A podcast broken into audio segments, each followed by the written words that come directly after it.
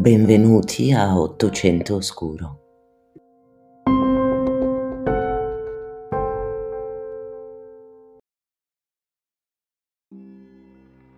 Nella storia dell'umanità c'è una figura caratterizzata da un'importante menomazione corporea, una pratica estrema che ebbe specifiche funzioni sociali in diverse culture orientali e occidentali.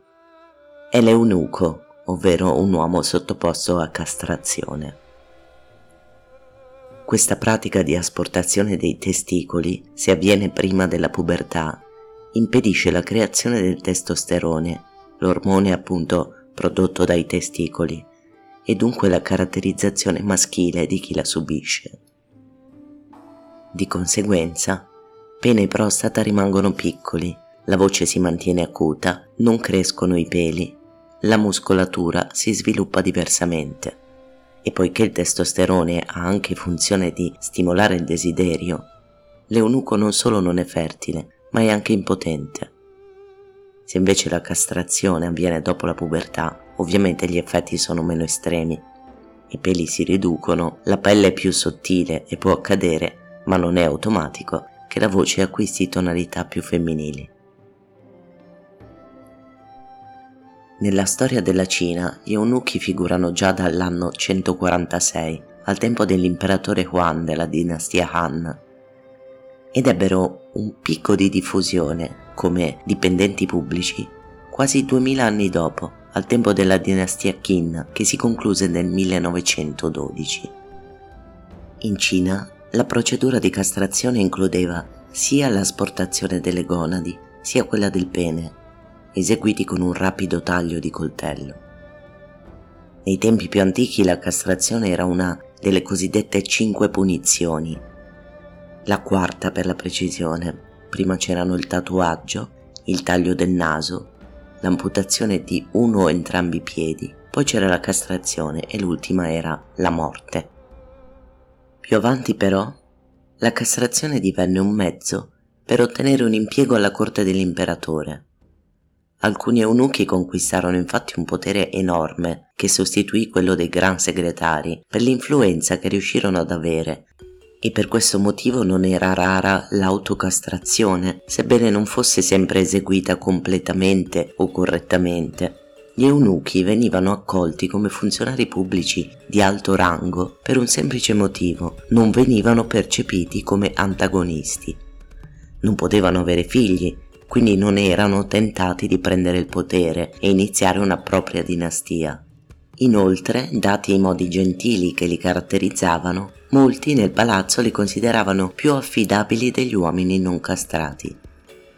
Il numero di eunuchi impiegati nell'impero cinese era davvero cospicuo. Si arrivò a soli 470, ma solo nei primi anni del Novecento. In ogni caso immaginiamo che per tutti questi uomini fu un vero e proprio trauma. Molti di loro custodivano religiosamente i propri testicoli in una scatola, raccomandando che venissero seppelliti insieme a loro per essere uomini completi, almeno dopo la morte. Dalla Cina la pratica si diffuse poi in Occidente, i romani intanto avevano importato dagli Ittiti il culto di Kubaba, la cibele latina, dea della fecondità e della terra. Chi voleva diventare un suo sacerdote doveva offrire alla dea pene e testicoli, tagliandoseli con un coltello di pietra nel corso di una cerimonia orgiastica che si svolgeva ogni anno a primavera. Poi comunque i romani scoprirono che questi castrati potevano anche servire per divertimenti più profani. La loro pelle era liscia, priva di peli, il corpo aveva sembianze femminili. Distinguevano tra castrazione nera, che comportava l'asportazione anche del pene e rendeva l'eunuco ancora più simile a una donna, e castrazione bianca, che salvava il pene. Il prezzo di uno schiavo, se era eunuco, poteva essere anche di 250 volte superiore a quello di uno schiavo da lavoro. Dipendeva dalla qualità. C'era il semivir, mezzo uomo, l'eviratus, totalmente castrato, il mollis, un po' effeminato, e il malacus, dotato di tratti e movenze così femminili da sembrare una danzatrice. Gli arabi impararono tardi l'utilità degli eunuchi, perché Maometto aveva vietato la castrazione sia per gli uomini sia per gli animali. La scoperta avvenne verso il 750, quando ci fu la conquista della Persia, e lì l'usanza era già giunta dalla Cina. Dimenticarono il precetto del profeta e misero addirittura in piedi un sistema di produzione e distribuzione vasto ed efficiente. Pare che fossero infatti figure particolarmente adatte come custodi degli harem dei califfi, dei sultani e degli sceicchi. Gli schiavi da Bisanzio, dalla Cina, dall'Etiopia e anche poi dall'Europa venivano portati in centri specializzati nella castrazione e si trovavano a Samarcanda ed erano poi venduti nei mercati di Baghdad o del Cairo. C'è poi stato un tempo in cui le voci bianche cantavano al posto delle donne. Sì, perché la donna in chiesa doveva tacere e se non poteva parlare, figuriamoci cantare. Per ottemperare a questa prescrizione e avere comunque dei cantanti che potessero eseguire le parti femminili, siamo tra il XVII e il XVIII secolo, ma arriviamo fino in pieno Ottocento, in Italia vennero virati migliaia di bambini. Il loro impiego si diffuse poi anche nelle cosiddette esecuzioni profane, quindi l'opera lirica, e questo amore per la musica, mescolato a regole misogine che prevedevano l'esclusione delle donne, a devianze in nome della religione e all'amore per il bizzarro, tutte caratteristiche peculiari per tutto l'Ottocento, decretarono una notevole crescita del numero di bambini e ragazzini che subirono questa mutilazione. E fu proprio l'Italia il luogo di maggior splendore per i castrati, che iniziarono ad apparire a metà del Cinquecento inizialmente erano importati o dalla Spagna oppure dalla Francia, sebbene lì ebbero poco successo anche nei secoli di gloria tra il 600 e l'800. Il cardinale Benedetto Accolti, arcivescovo di Ravenna, diventato poi Papa Clemente VIII, li dichiarò fatti per l'onore di Dio e gli eunuchi soppiantarono rapidamente i falsettisti che già esistevano nei cori ecclesiastici, nei quali sotto la proibizione paolina non cantarono mai le donne. Ma fu eh, lo sviluppo parallelo del teatro lirico nei primi anni del Seicento che decretò il loro successo più grande. Veniamo a come venivano virati nell'Occidente. Si legge nel Trattato sugli Eunuchi del primi del Settecento il fanciullo viene narcotizzato con l'oppio e immerso a sedere in un bagno d'acqua molto calda, fino a quando cade in uno stato di completa incoscienza. Quindi si apre lo scroto e si asportano i testicoli. Un rito pericoloso, due bambini su tre morivano per le infezioni e le emorragie. Vi ricordo che Pasteur arriverà solo a metà Ottocento. Profondamente legato alla religione, e per quanto possa sembrare incredibile, non ancora scomparso, ad esempio in India, in alcune zone, è ancora praticato. La castrazione per il canto si consigliava prima della pubertà, cioè prima del cambio di voce. In teoria il risultato poteva essere eccellente, si otteneva una voce femminile emessa però da un torace ampio maschile, quindi che poteva contenere molta più aria, e attraverso corde vocali maschili che per vibrare hanno bisogno di meno aria e quindi potevano tenere una nota più a lungo. Potevano arrivare a coprire anche tre ottave e mezzo, un'estensione vocale notevole. La castrazione a fini musicali quindi avveniva con modalità e tecniche differenti a un'età compresa tra i 7 e i 12 anni. In sostanza veniva rimossi i soli testicoli con un coltello e veniva effettuato il legamento dei vasi. Oltre all'oppio, un'altra modalità per far perdere i sensi ai poveri ragazzini veniva effettuata attraverso l'induzione del coma con la pressione sulla carotide che interrompeva la circolazione sanguigna. Come vi dicevo poco fa, l'operazione non era affatto esente da rischi, a volte erano rischi fatali, sia per le scarse condizioni igieniche sia per le limitate conoscenze mediche e chirurgiche. Questi rischi di, tra tutti i principali erano ovviamente le infezioni ma anche il dissanguamento. Poiché la castrazione era formalmente proibita, i dati sulle operazioni sono scarsi, non è facile sapere chi effettuasse l'intervento e in caso di morte difficilmente ne veniva correttamente censita la causa. Anche i luoghi in cui venivano effettuate le castrazioni erano i più disparati. Sappiamo che Norcia era un importante centro di castrazione ed è presumibile che fossero gli stessi addetti alla castrazione animale a operare anche i bambini. I pochi documenti ufficiali che abbiamo si riferiscono a interventi effettuati da medici, ma sempre con i limiti che ben conosciamo. Oltre ai rischi per la salute, l'altro pericolo era quello che la voce non risultasse adeguata al canto. In questo caso i giovani venivano avviati allo studio di uno strumento oppure erano destinati al sacerdozio. Dicevamo della castrazione per fini musicali, questa era una pratica quasi esclusivamente italiana. Secondo il diritto canonico era illegale, si trattava di una mutilazione in quanto tale era punibile minimo con la scomunica, però era solo un divieto di facciata. Lo storico e musicista britannico Charles Burney si dedicò alla ricerca dei luoghi in cui si presumeva venissero praticati questi interventi, ma non ne trovò di ufficiali. Si legge indagai attraverso l'Italia in quale posto prevalentemente i ragazzi fossero scelti per cantare tramite castrazione, ma non ne potei avere un'informazione sicura. Mi venne detto a Milano, che era a Venezia, a Venezia che era a Bologna, ma a Bologna negarono e venne indirizzato a Firenze, da Firenze a Roma e da Roma venni mandato a Napoli. Mi dissero che c'erano botteghe a Napoli con questa insegna, qui si castrano ragazzi, ma io non fui in grado di vedere o sentire parlare di nessuna di queste botteghe durante la mia permanenza. Sappiamo comunque in effetti che la maggior parte delle castrazioni avvenivano nello Stato pontificio e nel Regno di Napoli.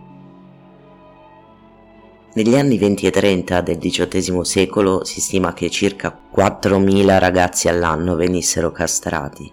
Molti erano orfani o provenivano da famiglie povere che facevano verificare a un maestro di cappella o un organista se il ragazzo avesse talento o la voce per essere sottoposto all'operazione, nella speranza che potessero raggiungere il successo e quindi salire nella scala sociale. Questo fu ad esempio il caso del toscano Francesco Bernardi in arte senesino. A volte era la famiglia stessa che procedeva a far castrare il figlio, altre volte provvedeva il conservatorio in cui era andato a studiare. Ci sono contratti dell'epoca, giunti fino a noi, stipulati fra i genitori e il maestro di canto. In base agli accordi, una volta che il piccolo allievo cominciava a lavorare, genitori e maestro si dividevano gli introiti. Tuttavia ci sono anche casi documentati di giovani che chiesero spontaneamente di essere sottoposti all'intervento per preservare la propria voce, come ad esempio fece Caffarelli, pseudonimo di Gaetano Maiorano, originario di una umile famiglia di Bitonto. Caffarelli era anche famoso per le sue eccentricità, aveva un carattere molto irascibile e aveva anche presunte relazioni amorose con varie nobildonne. Un altro pugliese, sebbene ai tempi fosse regno di Napoli, sempre nel Settecento fu il celeberrimo Farinelli, uno dei pochi castrati che proveniva da una famiglia agiata e amante della musica. Il suo nome per esteso tradisce le sue nobili origini Carlo Maria Michelangelo Nicola Broschi. Ma questo podcast si chiama Ottocento Oscuro, dunque arriviamo agli eventi di questo secolo. La pratica di utilizzare eunuchi nel coro era adottata dal Vaticano e fu bandita solo nel 1878. L'ultimo castrato che cantava ancora nella Cappella Sistina nel 1922 si chiamava Alessandro Moreschi, un critico musicale che era tedesco, scrisse di lui, non credevo che la voce umana potesse essere il più straordinario di tutti gli strumenti musicali fino a quando non ho ascoltato Moreschi. Prima di parlare un po' di lui, vi do un piccolo spaccato sulla vita sociale di questi eunuchi, che non era affatto facile.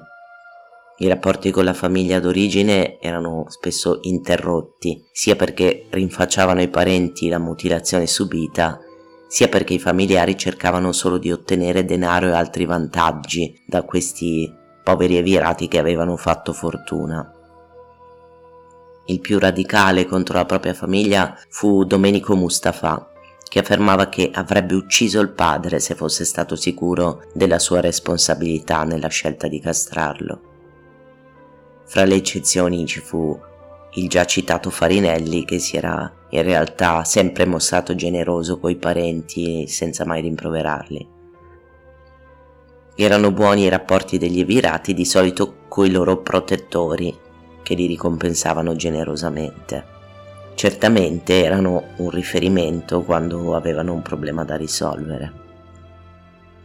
Quanto alla vita sessuale e affettiva dei castrati, non ci sono ovviamente prove di una loro presunta omosessualità, sebbene Giacomo Casanova affermò che alcuni castrati preferivano i gentiluomini di sesso maschile, nobili o meno, i moderni endocrinologi ipotizzano che le vantate prodezze sessuali dei castrati fossero più leggenda che realtà. Sono tuttavia documentate molte relazioni con donne che potevano implicare anche rapporti sessuali, seppure magari inadeguati. In vari casi si trattava di donne magari deluse dal proprio matrimonio e che non ricercavano in una relazione il rapporto fisico completo. A volte queste relazioni fuori dal matrimonio furono tempestose, per esempio Caffarelli e Pacchiarotti furono sfidati a duello da mariti gelosi. Ci fu uno, si face, che morì nel tentativo di rapire una ragazza da un convento. Ci fu anche un altro, Tenducci, che riuscì a sposarsi, anche se dopo qualche anno il matrimonio andò in crisi e l'unione venne annullata. Ma torniamo al sopracitato Moreschi, Alessandro Nilo Angelo Moreschi, l'ultimo cantante castrato ad aver prestato servizio nel coro della Sistina in Vaticano e anche l'unico ad aver registrato la propria voce in brani solistici che potete ascoltare anche su YouTube. Alessandro nacque nel 1858. Era sesto di otto figli di Luigi Lorenzo Moreschi e Maria Rosa Pitolli. Fin da piccolo cantava nei cori della chiesa e fu lì, durante una celebrazione liturgica, che un frate che faceva parte, era un membro in quiescenza, cioè non attivo del coro della Cappella Sistina, che insegnava e cercava nuovi talenti, lo notò e divenne il suo primo maestro di musica. Ci fu uno studioso, Franz Herbock, che a inizio XX secolo aveva intervistato i cantori di questo coro, incluso Moreschi, e disse che eh, lui aveva subito un incidente durante l'infanzia, un incidente di natura sconosciuta, che avrebbe causato il suo mancato sviluppo sessuale. In realtà questo tipo di motivazioni era spesso usato per coprire le castrazioni a scopo canoro, proprio perché erano vietate e proibite Sempre secondo questo studioso, ad esempio, c'era un altro cantante che abbiamo già citato prima, il Mustafa, che era stato secondo lui evirato a seguito del morso di un maiale. Un altro ancora, Sebastianelli, era stato evirato dal morso di un cinghiale e secondo lui Farinelli era caduto da cavallo. Comunque, è possibile che sia stato Rosati a proporre ai genitori del Moreschi di fare l'intervento sul bambino, convincendoli a preservarne le meravigliose doti vocali. Fu lui a condurlo a Roma nel 1871 e lo fece studiare presso i fratelli delle scuole cristiane nella parrocchia di San Salvatore in Lauro, dove ebbe come insegnante Gaetano Capocci. Ebbe incredibili risultati scolastici e fu nominato nel 73 primo soprano della Basilica di San Giovanni in Laterano e faceva parte ormai di un ristretto gruppo di cantanti, diretti dallo stesso Capocci, che si esibiva nei salotti dell'alta società romana. La moglie dell'ambasciatore danese a Roma ricordò in maniera curiosa le interpretazioni profane del Moreschi. Disse la signora Charles Brister di New York, recentemente convertitasi al cattolicesimo, riceve a casa propria il sabato sera. I cantori del Papa sono una grande attrazione. il suo salotto è l'unico luogo dove attualmente è possibile ascoltarli al di fuori delle chiese. Il famoso Moreschi che canta al Laterano è un soprano dalla faccia tonda di circa 40 anni. In ogni nota mette un singhiozzo sospiro. Ha cantato la famosa aria dei gioielli tratta dal Faust di Gounod, ma sembra terribilmente fuori luogo. Nel momento in cui interpretando la protagonista si domanda se egli sia davvero Margherita, viene una gran voglia di rispondergli ma che? Insomma, era iniziata la discesa. La gente non amava più questo tipo di esibizioni e piano piano tutto si affievolì. Ai tempi comunque è bene ricordare chi c'era all'interno di questo coro. Il direttore musicale della Cappella Sistina era il Mustafa, che morì nel 1912. Lui stesso era stato un eccellente soprano e in servizio c'erano altri sette castrati, Gustavo Pesci, Pasquale Meniconi, Giuseppe Ritarossi, Giosafat Vissani, Giovanni Cesari, Vincenzo Sebastianelli e Domenico Salvatori. La loro qualità però era giudicata abbastanza mediocre Meniconi, Cesare e Vissani erano già a fine carriera, Pesci era stato ammesso solo al secondo tentativo, Rita Rossi era un cantante musicalmente modesto e inadatto a, alle esibizioni solistiche, insomma era un po' un coro raffazzonato. Nel 1886, al pensionamento del Giovanni Cesari, Moreschi gli era subentrato nel ruolo di direttore dei concertisti. Una delle sue ultime importanti esibizioni fu il 9 agosto del 1900, dietro esplicita richiesta della famiglia reale italiana, quando cantò al Pantheon di Roma sotto la direzione di Pietro Mascagni alla cerimonia funebre in suffragio del re Umberto I assassinato a Monza il precedente 29 luglio.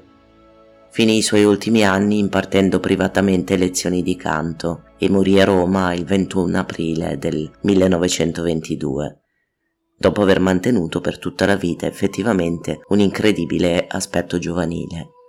Non sappiamo però dentro di lui quali cose e quali pensieri gli siano passati per la mente e che tipo di sofferenze anche psicologiche abbia dovuto subire. Grazie ancora una volta per avermi ascoltato e al prossimo episodio.